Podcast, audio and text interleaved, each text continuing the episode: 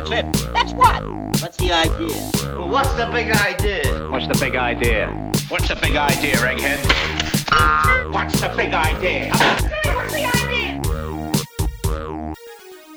Welcome back to What's the Big Idea? This is Andrew Horn, and my guest today is Rich Litvin. So, Rich is one of the most high powered executive coaches on the planet. Um, I first learned about him through one of his books called The Prosperous Coach, which really transformed my whole approach to men's work, personal coaching, um, and really like what that art is.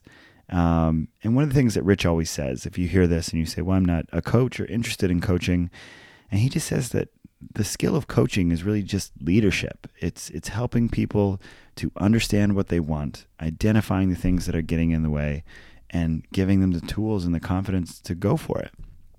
And Rich has such a beautiful approach to business coaching and really helping people to achieve success and understanding that it is truly not a destination, that it is this lifelong journey and helping people to create the types of lives that they really enjoy living is what he cares about. And he is excellent at doing that. He does that for unicorn startup founders, Olympic athletes, you name it. Um, and the big idea that we are here to talk about today um, is some of the pain, loneliness, and emptiness that happens when you start to achieve success. And what Rich so masterfully does is he navigates us through all of these traps, some of those that we just talked about, the imposter syndrome that can happen when you start to find yourself climbing the corporate ladder, starting the business, finding financial success, the emptiness that can happen when you get so caught up in pure achievement or monetary wealth. Um, some of the loneliness that can happen as you start to evolve rapidly, or if you just find yourself at the top with a lot of uh, employees or colleagues that can't really speak their truth to you or challenge you because you're in a, a place of authority.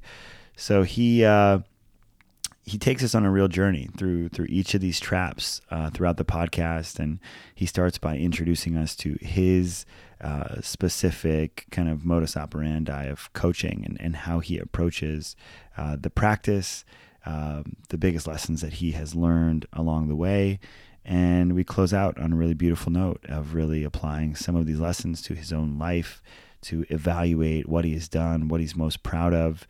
And again, I can't emphasize it enough that whether you are a coach yourself, you're interested in this industry, or you're just interested in leading people, uh, the things we talk about today are incredibly relatable and uh, very practical and things that you're going to be able to uh, to use while you are listening to the podcast and certainly while you're done with it. So I am so excited for you to listen to this show with Rich Litvin.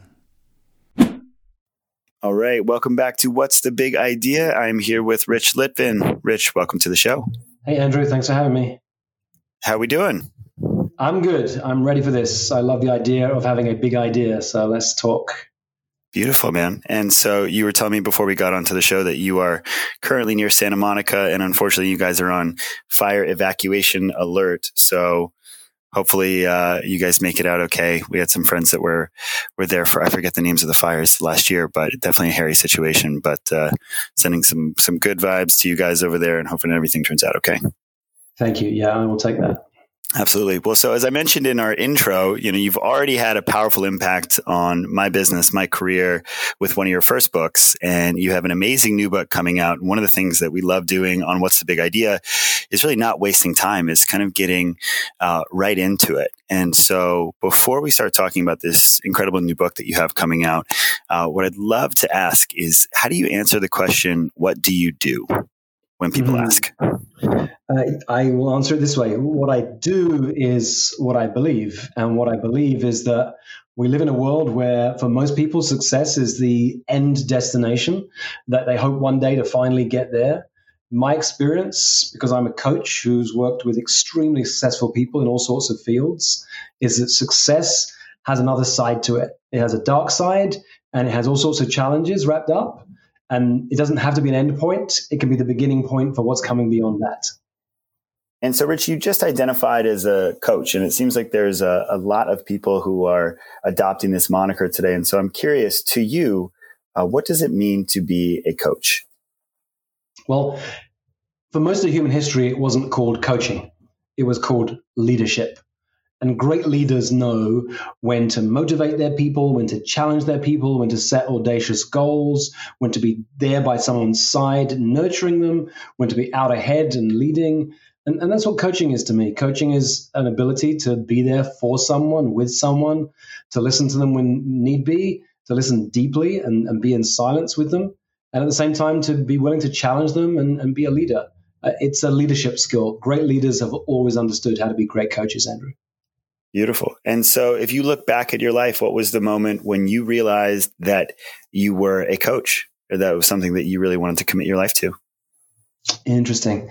Um, I was involved in education for the first half of my career, almost 15 years as a high school teacher, then a vice principal, helped to set up an international school overseas. I worked in Southern Africa, I worked in Southeast Asia and inner city London. And I was trained in coaching skills in about 2003.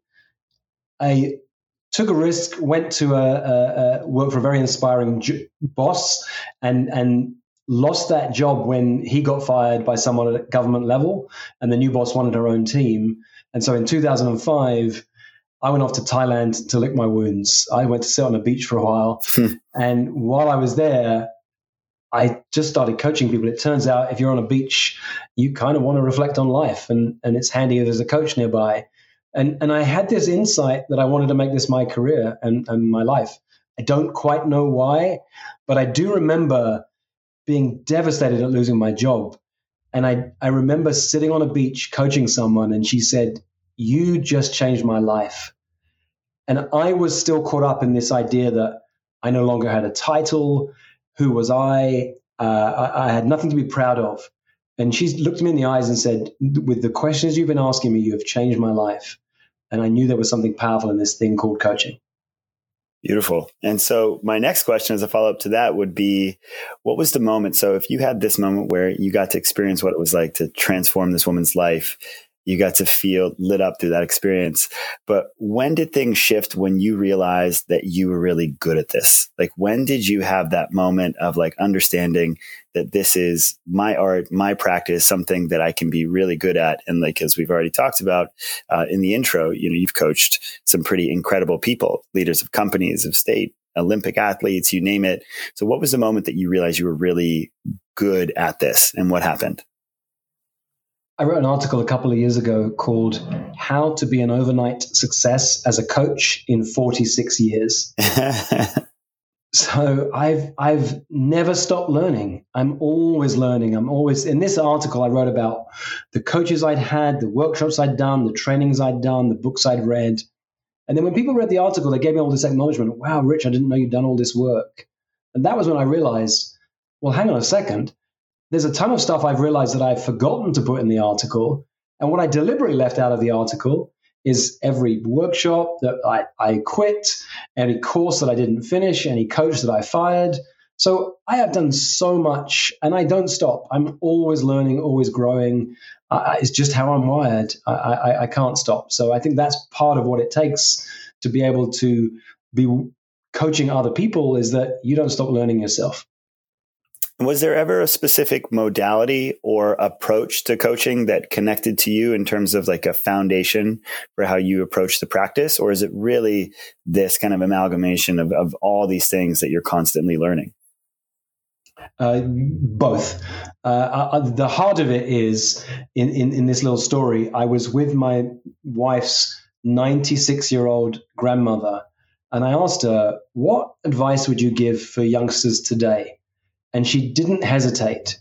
She said, I would tell them that the word listen has exactly the same letters as the word silent. Hmm. And I had to do that in my head to just check it was correct. And I realized, wow, she's so right. And that I think is the heart of the most powerful skill in coaching is an ability to listen deeply to people. And most people have never had an experience of being deeply heard. And when you can just be with someone and listen to them, their lives will change.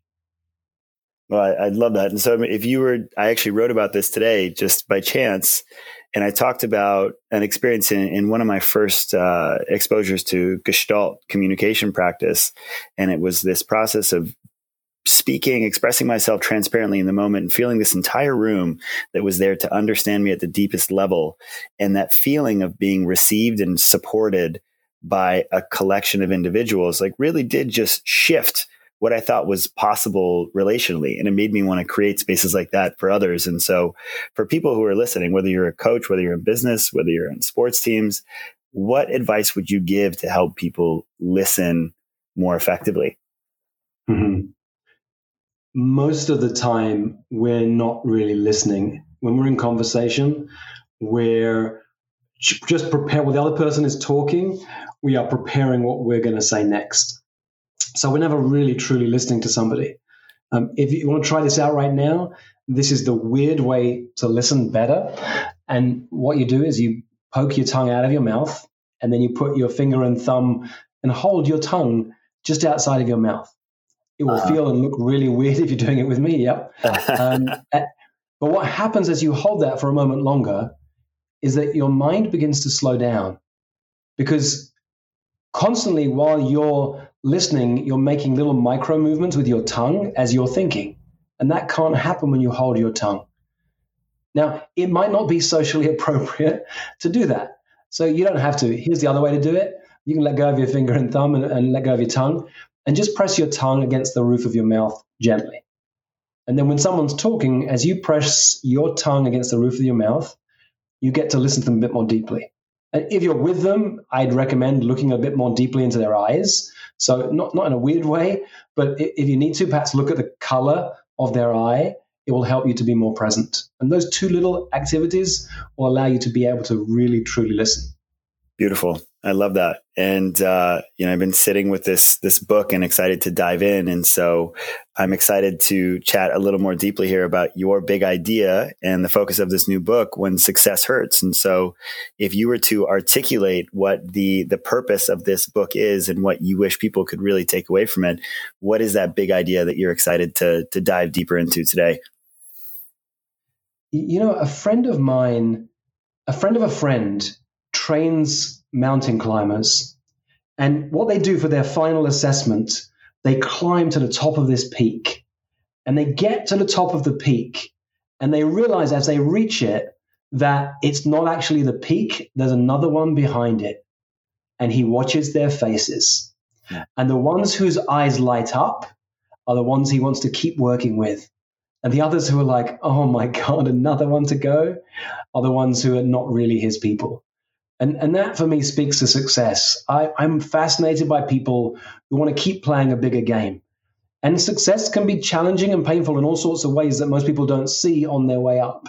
That interests me too, to, to work and coach and challenge the thinking of people who've already had a lot of success. Beautiful. And so what was the moment when you realized that this was going to become the focus of your your next book or something that really, you know, deserved an entire entire body work like this? Uh, well, uh, truthfully, I've been writing this book for over three years. It's brought up all of my uh, discomfort and, and challenges uh, and fears about putting this out into the world. So I, this has been a work in progress.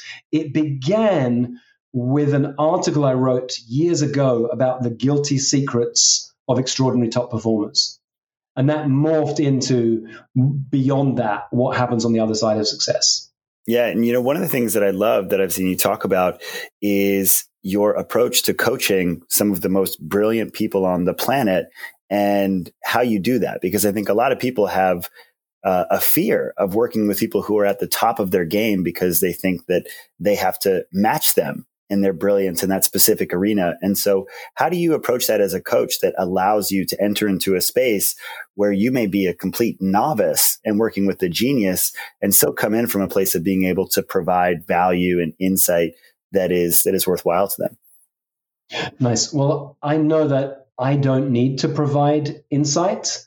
I create the space for their insight. I, am privileged to work with some of the most extraordinary people on the planet, from former Navy SEALs to high level CEOs, uh, people in Hollywood, celebrities, you name it. I've worked with extraordinary people, but they're the top of their field.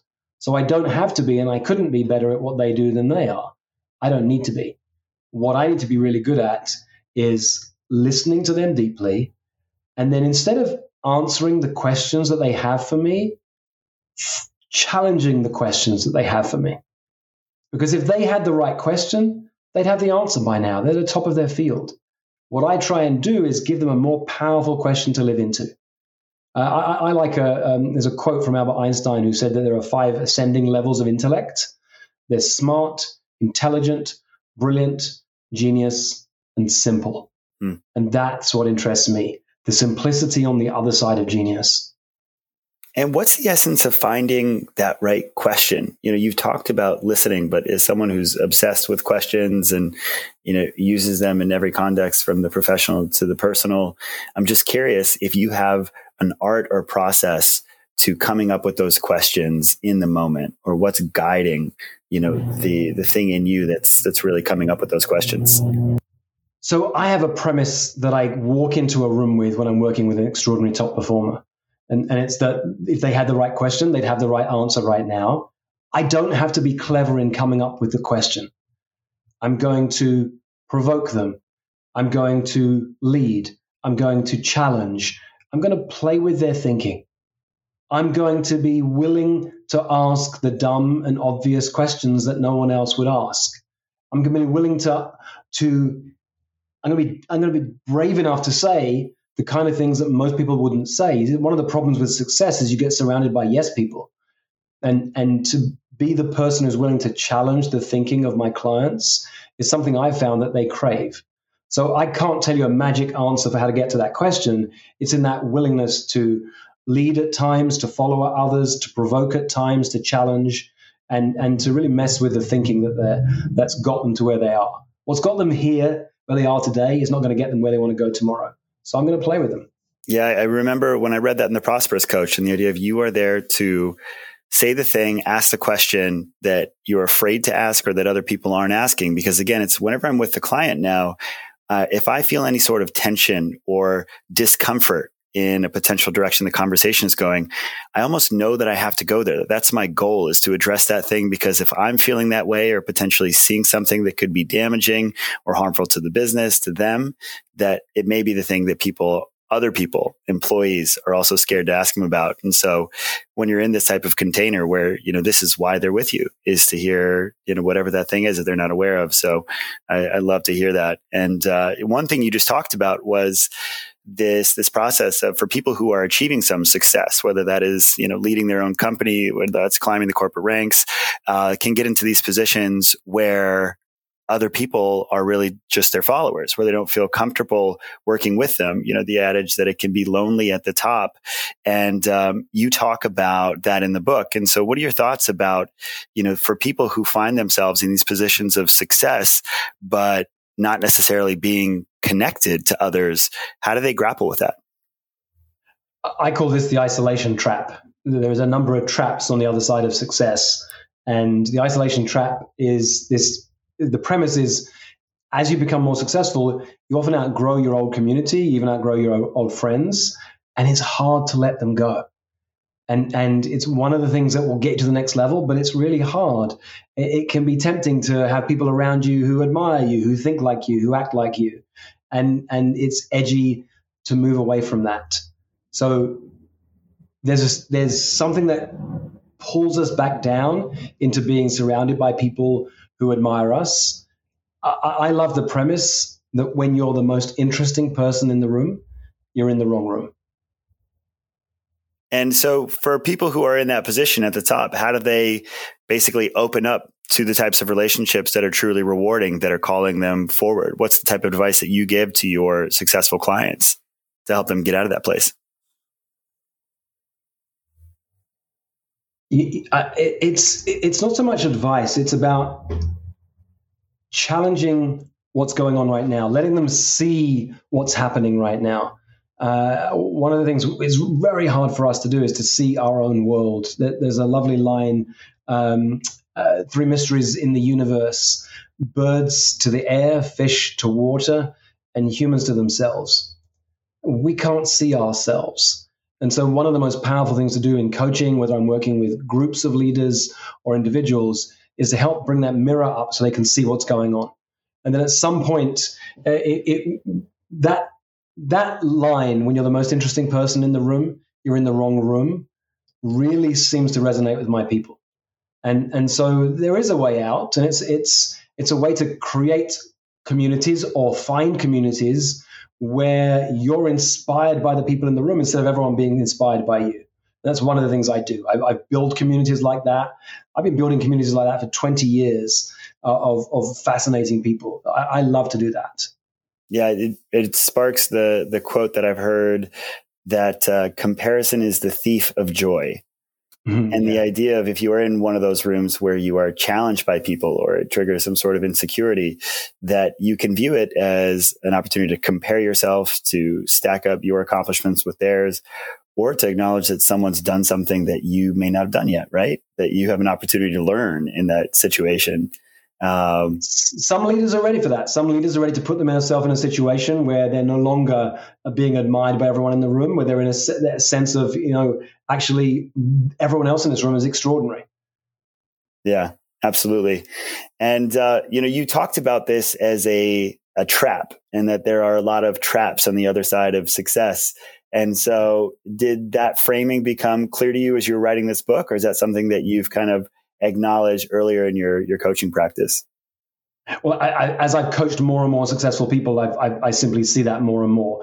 It, these are the these quiet voices in your head that you feel that you can't say to anybody out loud. So the isolation trap has the voice of "I'm not lonely, but I feel very alone," and and I, the original working title of this book was "The Loneliness of Leadership." And it was a polarizing title because I would say, people say, What are you up to? I'm writing a book called The Loneliness of Leadership. And I got one of two reactions only. People would either say, Oh my God, you're so right. That's, that's exactly what I feel. Or they'd say something like, That's interesting. What's that about? Well, if you ask the latter question, it's not a book for you. But on the other side of success, you feel that you're not a lonely person. You've got plenty of friends and colleagues, but it's a real loneliness to being a leader. There are sometimes things you can't say. It's not appropriate to say to your board of directors, to your direct reports, to your, your peers, even to your husband or wife sometimes. And, and there's a real loneliness to it that people at that high level are, are craving a way to be able to share some of that stuff. Yeah, and I, I, think that I hear that so often from entrepreneurs that are starting to find some success, especially, you know, being in my early 30s. I see a lot of entrepreneurs in their 20s who are coming into their first businesses and potentially starting to find some success, wanting to call in different types of conversations about spirituality, scaling a business, and then still having maybe friends in college who are spending most of their weekend time watching fantasy football and yeah. uh, not doing that. And so you can have that experience of having the relationships that are meaningful to you, but not necessarily the ones that are calling you forward and that really kind of provide you a space to feel understood in this level. Is that something that you see with a lot of your clients is kind of the, that shift in their friend group, being able to kind of keep up with them? It, it is. It doesn't mean that you you lose friends and loved ones, but there is a place where. So I, I am I'm a little nervous talking about this in, in public, but but truthfully, one of the reasons I created one of the communities that I lead now called 4PC uh, is a group of high level coaches and leaders. The, one of the reasons behind creating that about six years ago is I got a three hundred thousand dollar tax bill, and I didn't have anyone I could talk to about that. I have got friends and people I know who haven't made that kind of money, and it, it, it's who wants to hear someone else complaining about a problem like that. Nevertheless, it was a challenge that I wanted to solve, and I, I, I and I'm willing to find ways to have more and more tax bills, higher level tax bills into the future because it's a sign of the impact that I'm making. And I wanted people who would be around me who could say, "Oh, we had that problem. Here's how we solved it." let me recommend this resource to you. And so I've created a community where uh, in, in, my community, we have two two phrases that we live by. is the place where you can never get too big and you can never get too messy. Mm. You can you can actually come in and brag about what you've done. It, it, out in the world, it, it's not always appropriate. You want to be socially unacceptable, sit down at a dinner party and start telling people how much success you've had. But there is a place where it's not bragging if you've done it. And if you're proud of what you've accomplished, it's really nice to have a safe place to be able to talk about what you've achieved and how proud you are of what you have achieved. Man. But on the flip side, yeah. also having a place to, to, to get messy. I, I, I, we had a lot of success. And then a couple of years ago, I went through this real big challenge because I changed my whole business model, took us on credit card debt, and I was really challenged for a year. Uh, and, and I wanted a safe place where I could have all of that out.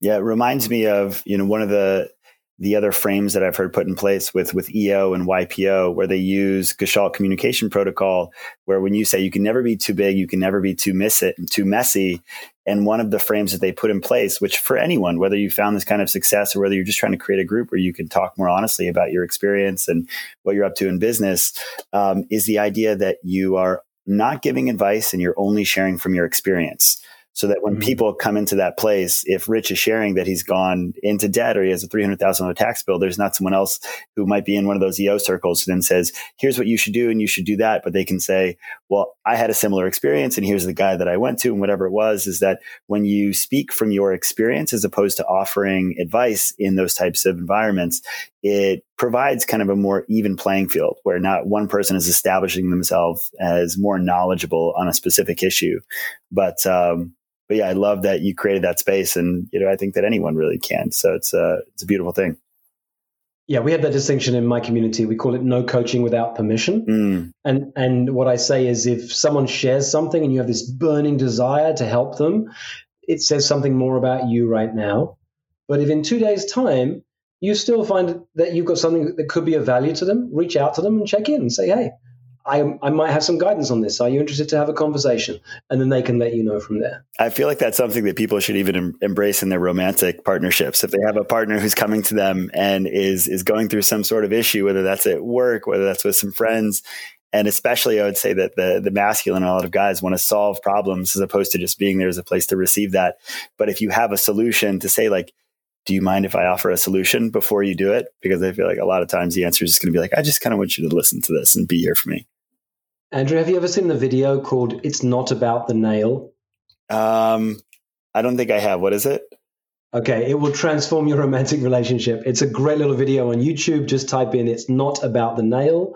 There's a there's a, a man and, and, a woman, and she has literally a nail in his in her forehead, and and he's trying to solve the problem, and that's not the problem. It's very funny. So you'll I think you'll love it. All right, it's not the nail. I love it.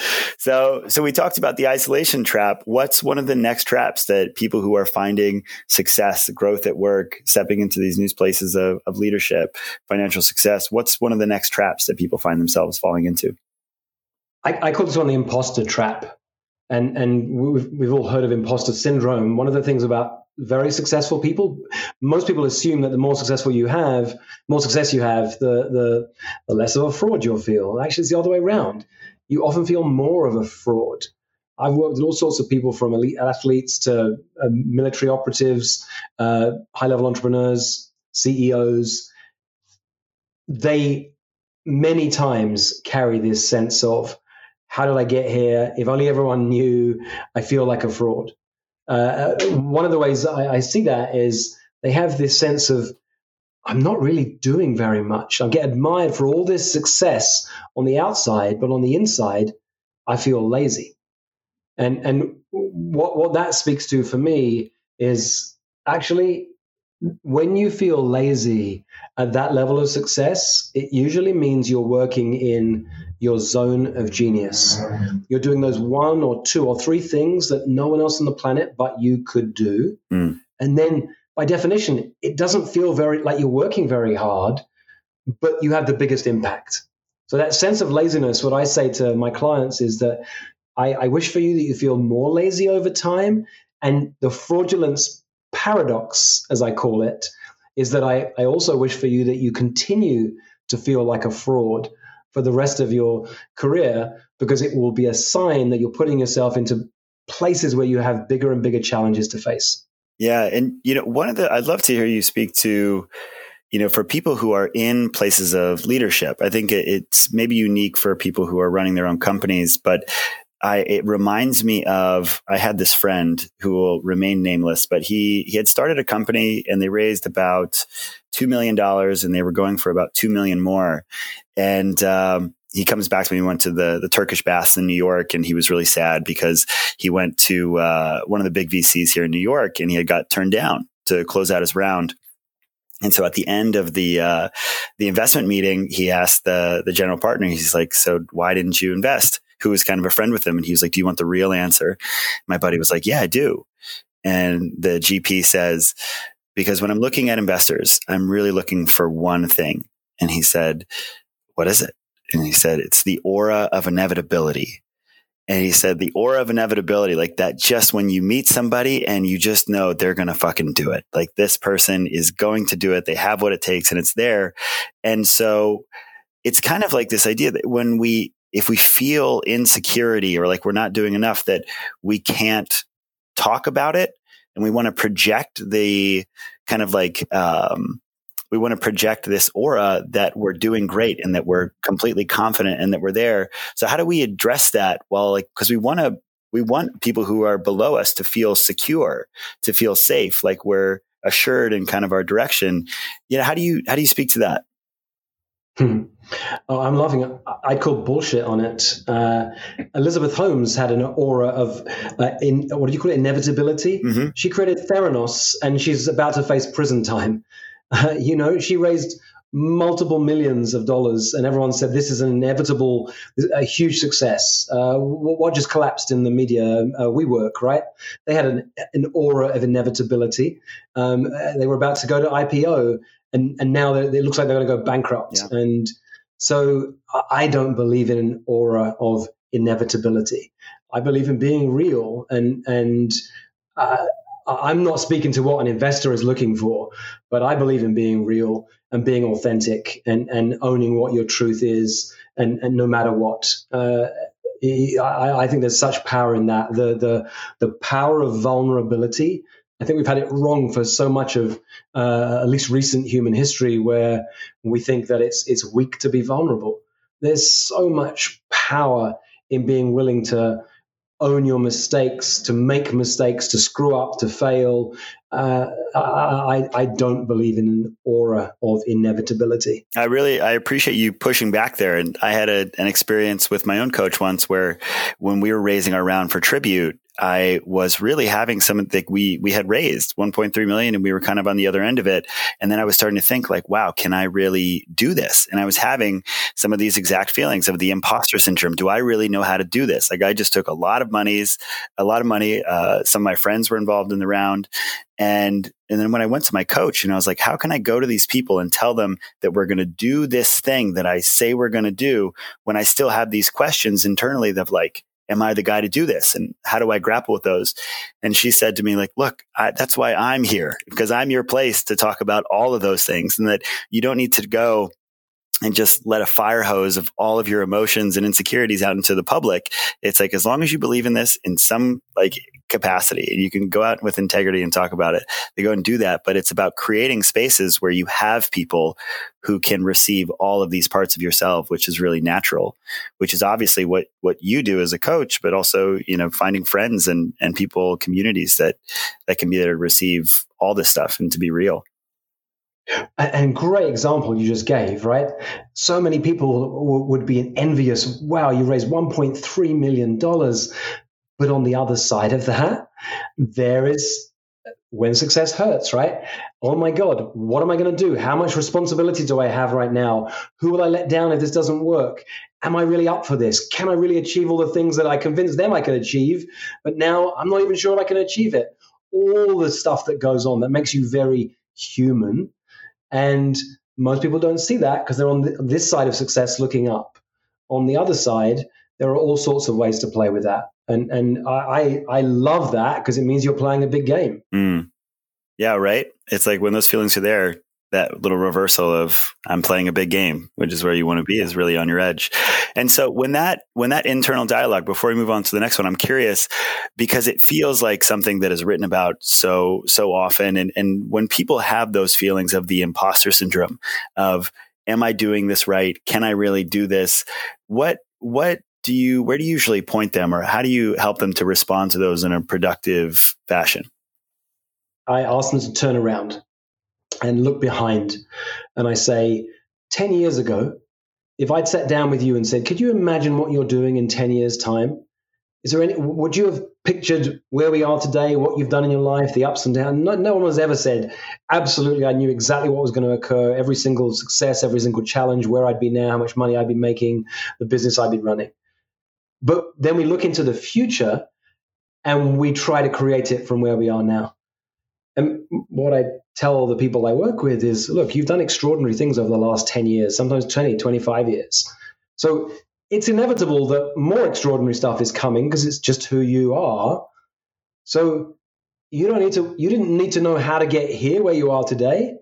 You don't need to know what's coming next. And we see all the time in the startup world, we call it pivoting, right? We have no idea what this project looks like now, what it will look like in a year, in two, in five.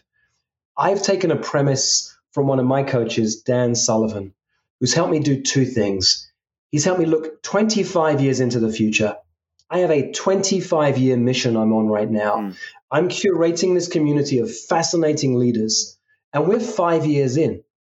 Now, we have this amazing community already, Andrew, but here's the thing I've got a five year old, and he is a toddler, and he has tantrums and freakouts, and he might burst into my office at any moment right now.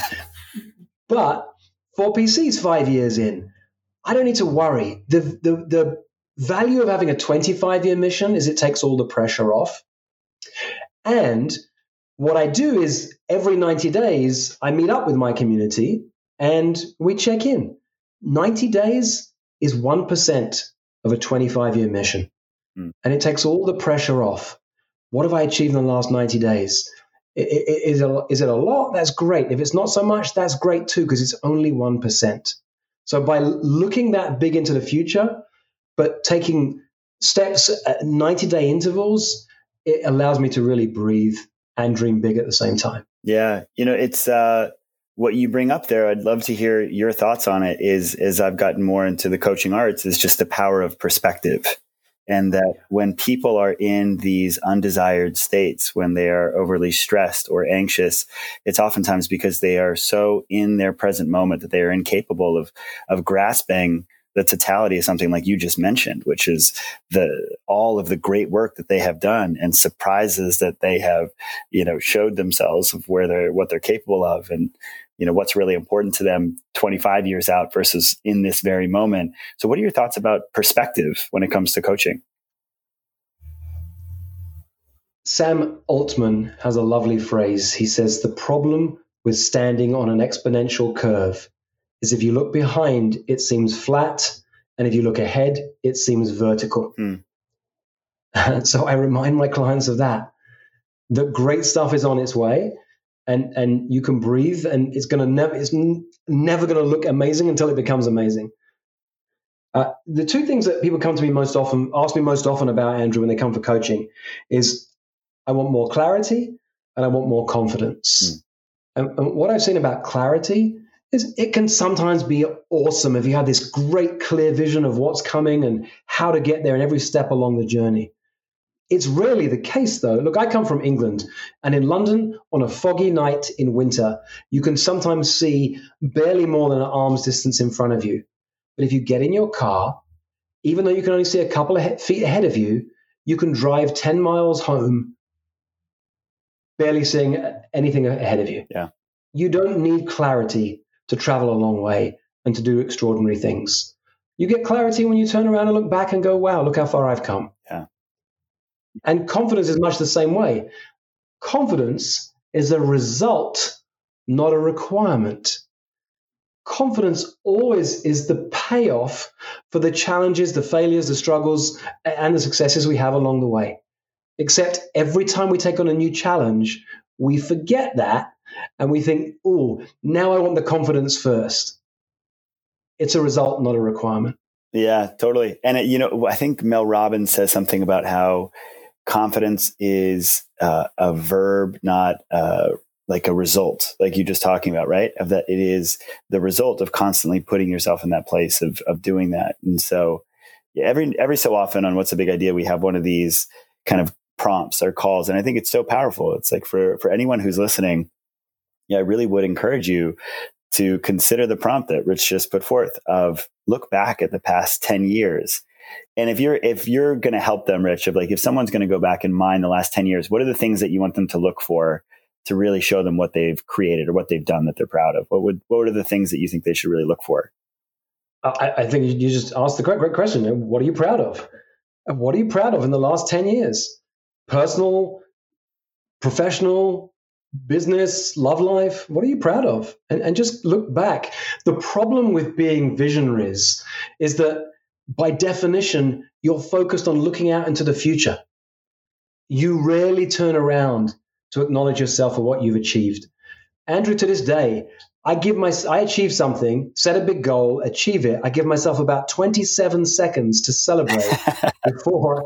right, I, I knew the laugh would come because I knew you'd get this. Before I, before I say to myself, how could I have done it bigger or better, or what should I be doing next? Yeah, I'm wired that way, so I have to really practice taking time for me, taking time to pra- to praise myself, to acknowledge myself, to celebrate with my community.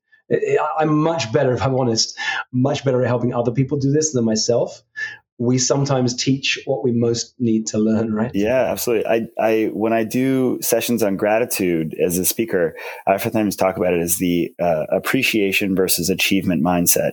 And the idea that we've been so hardwired that we will be happy, feel good when we achieve the next thing, whether that's a job, whether that's an exit, relationship, and that if we have that achievement mindset, that as soon as we get the thing, we just go back into achieving and they're just because the mindset's still there. And so my anecdote and what you're framing in this kind of exercise of looking back is like the appreciation of it of like, why is this significant? What else has happened?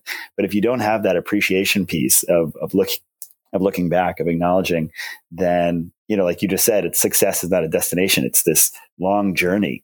And so if you're planning for that journey and not the destination, um, is a really powerful thing to do. So I love that you offer that up for the audience. And uh, you, you, know, T- Tony Robbins said it very well. Actually, he said, "Success without fulfillment is the greatest failure." Hmm.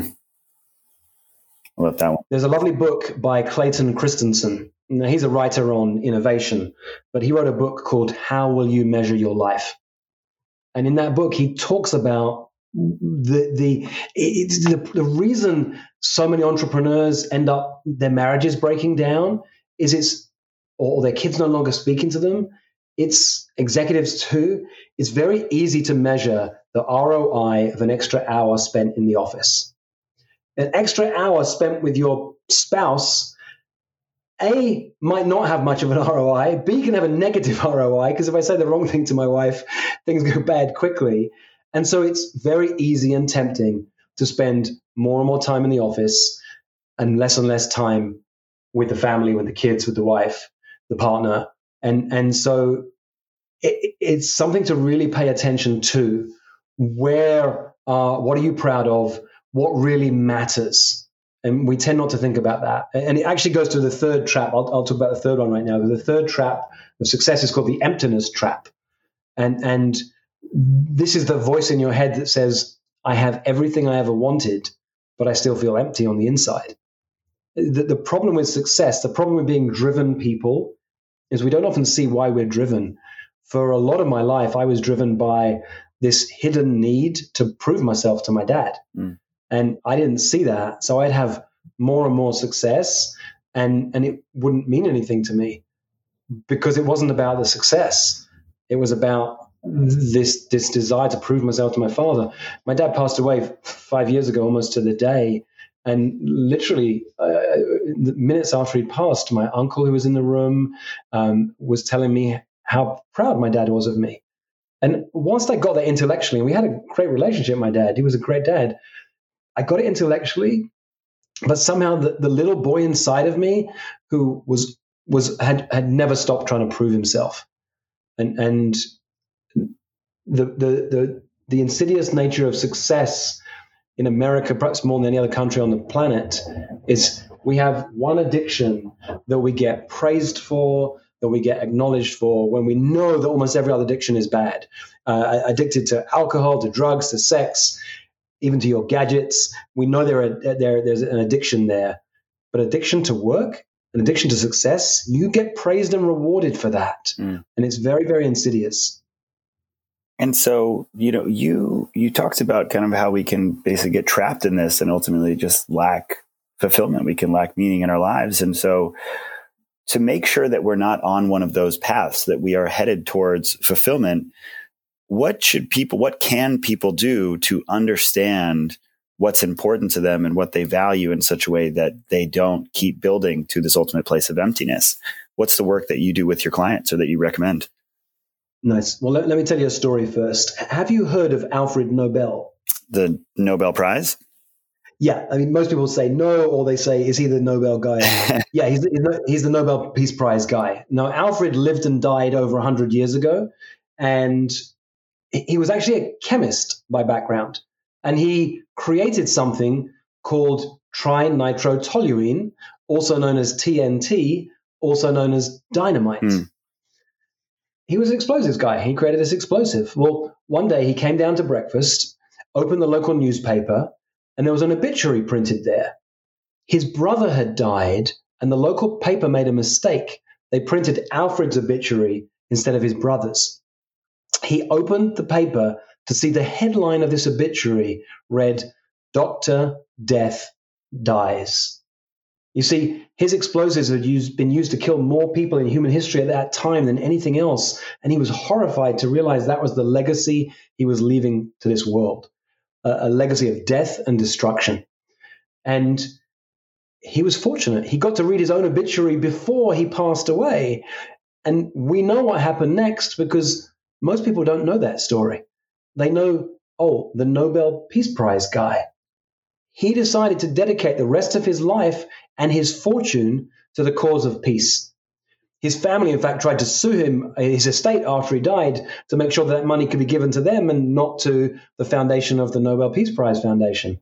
Well, they weren't successful, and and so much money and attention and time and energy been put into the cause of peace because this man got to see if I died today, this is what people will say about me. Wow. And it's a very yeah, it's a very powerful exercise you can do for yourself. I do with my clients. It's well, write your obituary. And there's two ways to write it, Andrew. You can write it right now in this present moment.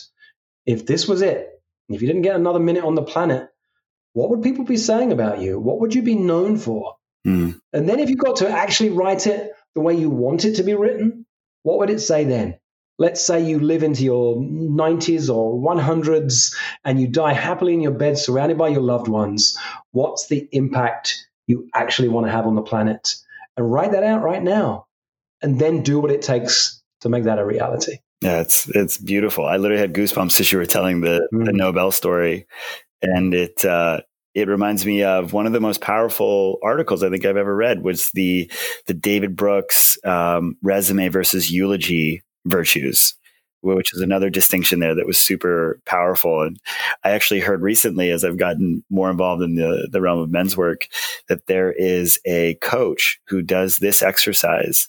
And what he does is he actually brings his men to a cemetery and he's created a, uh, a an unmarked grave and so what he has the men do is to actually go to the cemetery and they they write their own obituary and then they actually get like into this shallow grave. And that's where they have to do it to make it this embodied, visceral experience. So maybe don't go that far, but if you write it down and you're ready for it, uh, a powerful experience nonetheless. Very powerful. And you know, you you mentioned something there that just really stuck out to me, and it feels so true because it's even in my own relationship one of the things that my partner asks for more than anything is is presence is time with my son. And anytime she calls for that sometimes it can be challenging in the moment when i want to be with the startup or the podcast or the men's group whatever it is. But i, I really do appreciate that call. And and you just really put words to that experience of having such a tangible output anytime I'm at work, if I am at work, I'm getting a new guest, I'm getting this much more money into the bank account, is that it's so straightforward in terms of the output there. Whereas it's a little more ambiguous, ephemeral to spend time with my son and put him to sleep like I did just before we got on this podcast. And I just wanted to put the words to that again. Could you could you say the words one more time or how you phrase that? Because I think it's so powerful, especially probably for the guys who are listening. Uh, which bit are you referring to? When you talk about how when we're working, you're just so much clearer on the oh, okay. output. Yeah yeah. yeah, yeah, yeah. Well, it, it's it's very easy to it, it predicts the ROI on an extra hour spent on your business. But the ROI on an extra hour spent with your kids, with your spouse, with your loved ones, doing what matters to you in the world, that's hard to measure. So it's very, very easy over time to let those things slip. Um, in the book I mentioned earlier, How Will You Measure Your Life by Clayton Christensen, he tells a story when he was at college. He was great at basketball and was on the team. And they had to play on a Sunday because that's one of the days when the games were played. Except he was a Christian. He went to church on a Sunday. And the team said, Well, you, you know, you can't. If you're going to be on the team, you have to come and play on a Sunday. And he said, Well, I I can't. This is, you know, it's important to me. And then the coaches began to talk to him about this, and the players began to beg him about this, and everyone began to talk to him about, dude, you're crazy. Come on, like this is the game, this is the team, this is so important. And somehow he knew at a young age, I need to have some lines in the sand that I don't cross no matter what. Hmm. And and I don't think many of us anymore these days have a list of no matter what's. And that's a really powerful concept to have a look at. Make a list of what are your non negotiables? What are your no matter what's? And having kids is a powerful one because the moment they come on this planet, you realize that you have a no matter what. And, and you will do whatever it takes. I won't miss a session with a client. I'm, I'm that it's important to me. I'm, I'm there for my clients until my kids came along and I realized, okay, hey, got to call you today. Sorry, I can't make the session. My kid's sick. I've got to take him to the hospital, whatever it is. I have some no matter what's. But consciously thinking about that and being clear, what are your non negotiables is another powerful exercise, Andrew. Yeah. And you know, I really appreciate the point about non-negotiables for sure. And when we were talking about how much easier it is to spend time on work because you have that ROI, you know, I'm curious to hear your thoughts about the the busyness trap, which is you know what I understand is one of the final traps and one that I have certainly, uh, unfortunately, experienced myself in. And so, tell me a little more about how you articulate uh, the fourth trap. Well, it, we've we've been talking about it really already. It, it, there's there's an overlap in these uh, emptiness trap and the busyness trap, but but it's this we're, we're, driven people, which has it's, it's an asset to us. It's why we're able to get people to sit in a room with us while we can make a pitch. Why we're able to have people come and follow us and be on our teams. Why we're powerful leaders. Why we're powerful communicators. We're we're uh, well, you like me have a business which is about making a difference to other people's lives, and that can feel great. But it's like there's this tank of energy on our back that's gradually going lower and lower. And, and if we don't pay attention to that, there comes a moment when we're burnt out, when we're exhausted, and, and we've got nothing left to give. So uh, it's a bit of a trite phrase these days, but this idea about putting the oxygen mask on first, you have to be able to take your care of yourself first as a leader. You have to walk your talk on that. I, I remember working in organizations early in my career where the boss would get in at five in the morning and leave at 10 o'clock at night. And that was the culture that we were supposed to live into. And it didn't matter what he would say, you knew that if you don't do those kind of hours, you weren't going to stay very long.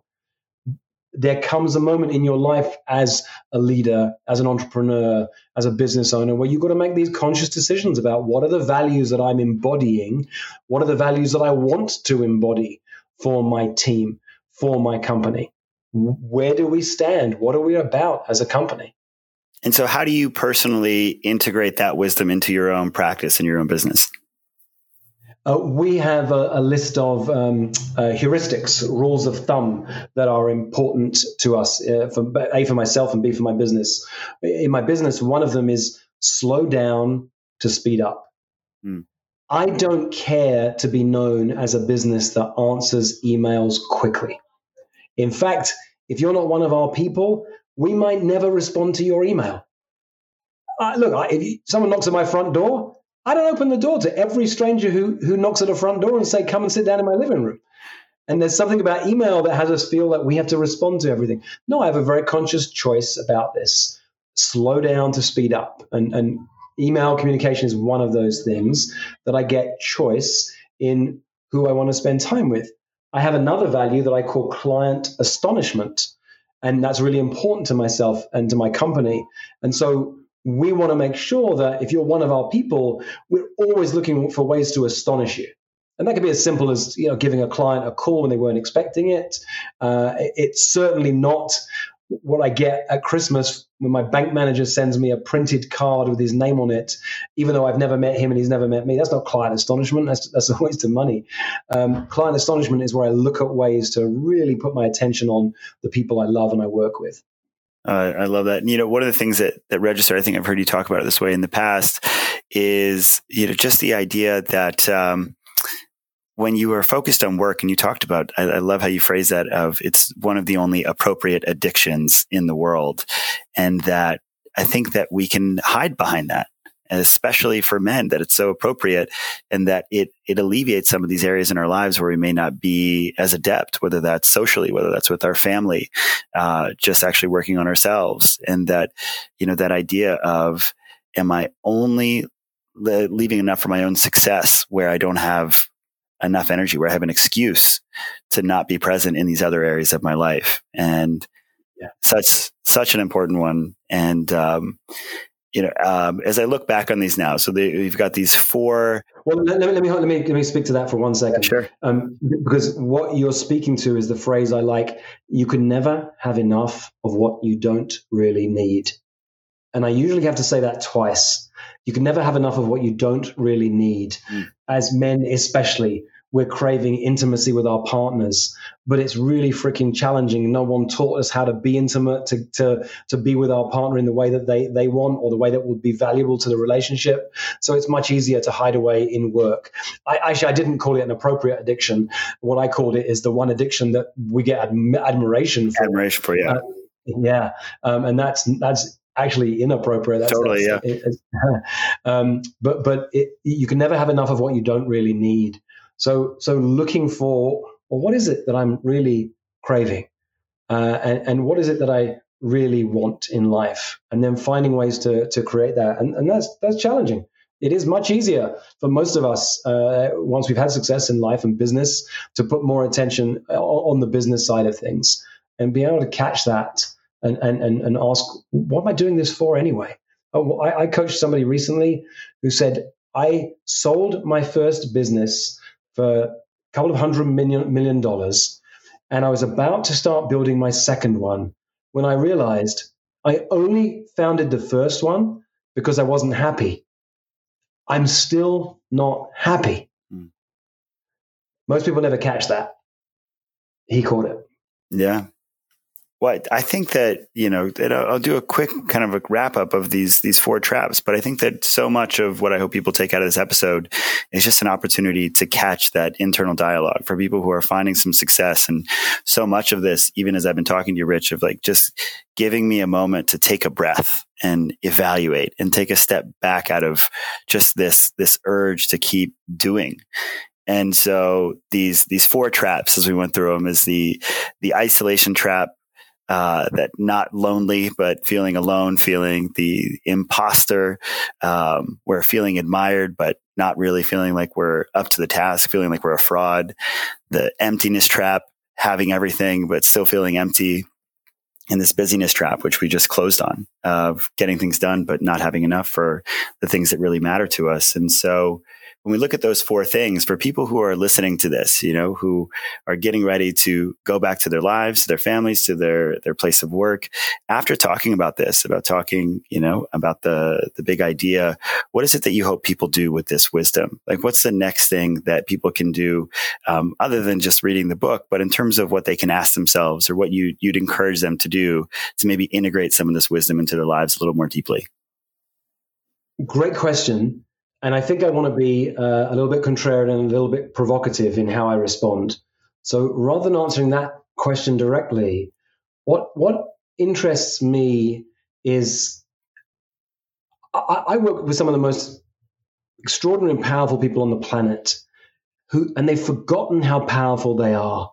And, and it's what I see in many of the successful people I spend time with at any level of success. And, and if I was going to leave this with a thought for someone to sit with, it would be this you are far more powerful than you know. You've forgotten how powerful you are. That, for me, Andrew, is a, a note which I'd rather leave people with to sit with. Well, is he right? Is that true? Where could that be true? And, and, and playing that one out because that if i was going to sum up the gift that i have it's that i help powerful people to remember how powerful they are. That's what i do. Mm. it's fun i feel like I'm, I'm thinking about you back on the beach and whether you could have imagined that any of this would have been happening at, at this place. And um, so what are the when you think about how old were you when you were on that beach on sabbatical all those years ago uh, that was 15 years ago now, um, 35. And so, if you take a moment to think about everything that you have accomplished, all the ways that you have served and grown and created, um, when you look back at that time span, what is it that you are most proud of? Mm.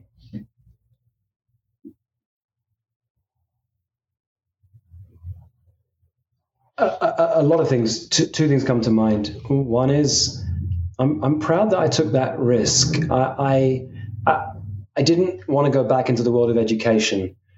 If I'm honest, I think I was a little bit afraid. I was humiliated by losing my job. Mm. And everyone said to me, you know, go back. I was on a fast track to being a head teacher. I, I, I, I think I would be a very unhappy head teacher at this point if I'd stayed on that track. But um, so I'm proud that something inside of me said, don't go back and and everyone's trying to convince me otherwise and I chose. I'm always in admiration of people who choose to leave their career.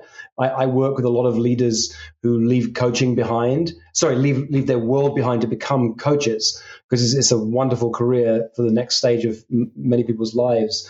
And those people who do it voluntarily, I'm always in awe of. I had to get thrown out in order to change my life. Um, so I'm proud of that. I, am proud I took a risk. Uh, in 2006, so six months later, I was on a workshop in the Bay Area. I met a woman and I proposed to her 10 days after I met her. And again, something inside of me just said, This is crazy and this is the right thing to do. And she said yes. And this is our 12th year. Uh, in fact, in, in two days' time, we celebrate our 12th wedding anniversary. So I'm, I'm proud of that. And I'm proud of the two little boys that I'm raising. Uh, so it's interesting, isn't it? I just realized that I share all those things. none of that was about how much money I've made, uh, how well known I am, how many copies my books have sold. It, uh, yeah, that's interesting. Interesting. I, I caught that. Wow, man. Well, you know, I I have a, a, similar experience with my partner Mickey. I don't know if you know that, but we we got married uh, basically three days after connecting with one another at Burning Man eight years ago. So, nice. I love. I didn't know that. Well, I'm curious. So, when you look at ten days, was it ten or twelve? What'd you say there? 10 days and so i knew i knew after nine days yeah and we were we were in uh, it was a uh, somewhere in the middle of San Francisco. The, the sun was setting. It looked so romantic. And I said to myself, this is crazy. Don't do it. You need to wait. So I waited a day. And on the 10th day, I proposed to her. Wow, it's amazing, man. Well, you know, and I want to, I kind of, as we're bringing this towards a close, you, one thing you said before we started recording is I was talking about, um, you know, how, how influential your book was on me as I was really diving more into coaching. And, um, and then I talked about my resistance to to label myself as a coach. You know, when I started doing this um, several years ago, and you talked about how well, I'll let you speak for yourself. What did you when I said that you said coaching is is what you know, almost like a branding issue. Um, to be honest, this day and age, I, I, I like I say, I, I, work with a lot of leaders who come into coaching, and much of the time, uh, you see, the, the the the barrier to entry for coaching is very very low anyone and their sister can become a coach uh, tomorrow uh, by doing online certification for, for zero dollars. So, uh, what I say to people is, you know, it, coaching's leadership. It's a very powerful leadership skill. If you've been a leader uh, in all sorts of ways in the past, then you have all the skills you need to be a coach. You may not choose to call yourself a coach. There's different ways to describe what you do. You're an expert in this field. You're a trusted advisor. You're, you're.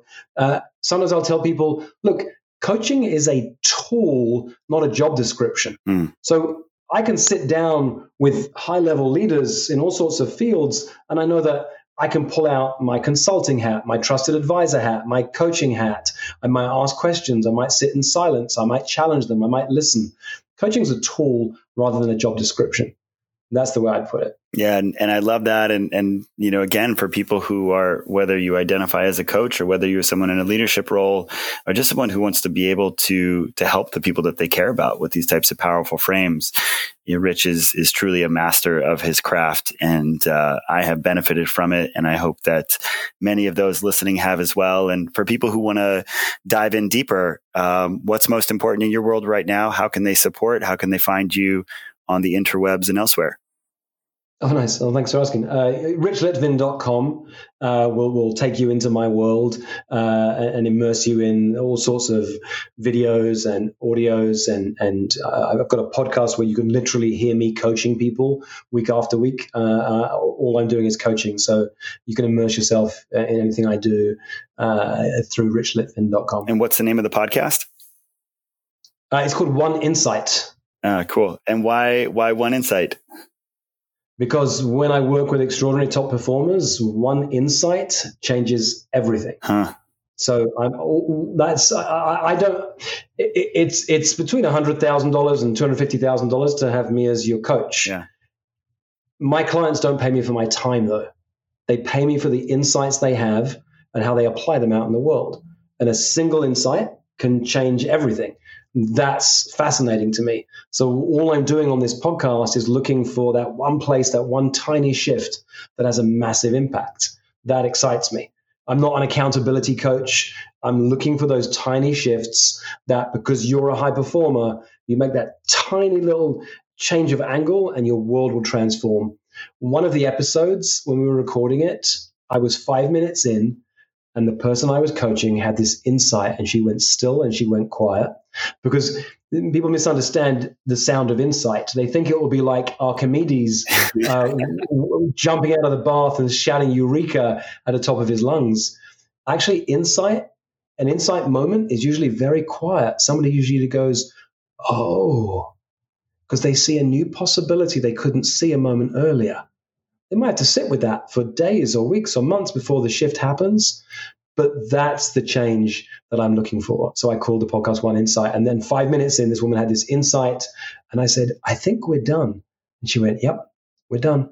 And it was a five minute podcast episode. Wow, that's amazing. And it's almost it's as a as a coach, and oftentimes when I work people on with with people on TED Talks, people who are presenting information to other people, I often find that they're so um, anxious about the desire to deliver so much information and so much value, which is just not the way that people really internalize real insight and information, right? It's like if you think about your favorite TED Talks or anything, it's like Brene Brown spoke about vulnerability, right? And it's that one thing that really is that powerful. If you allow yourself to focus on it, that that truly can be the thing that changes everything. Absolutely. I, I, teach around distinctions and, and, and life is one way. And then suddenly you see there's two possibilities where there used to be one and everything changes. Hmm. You know, the, the way that I've heard that presented is uh, the idea of actualization, which is basically using all of your resources and abilities and energy to create the results that you want. Whereas realization is realizing a more fundamental truth that liberates, you know, an easier way of accomplishing the same object. And it sounds like, you know, that, that ability to give people that realization is, is really powerful. So, um, so Rich, I, have loved our time together. Thank you so much for all the uh, the important work that you're putting into the world and uh, sharing your time with us here on What's the Big Idea. We will certainly send some people on over to the site. And uh, best of luck with the new book. And thank you so much for joining us. Thanks, Andrew. It was a pleasure. Signing off.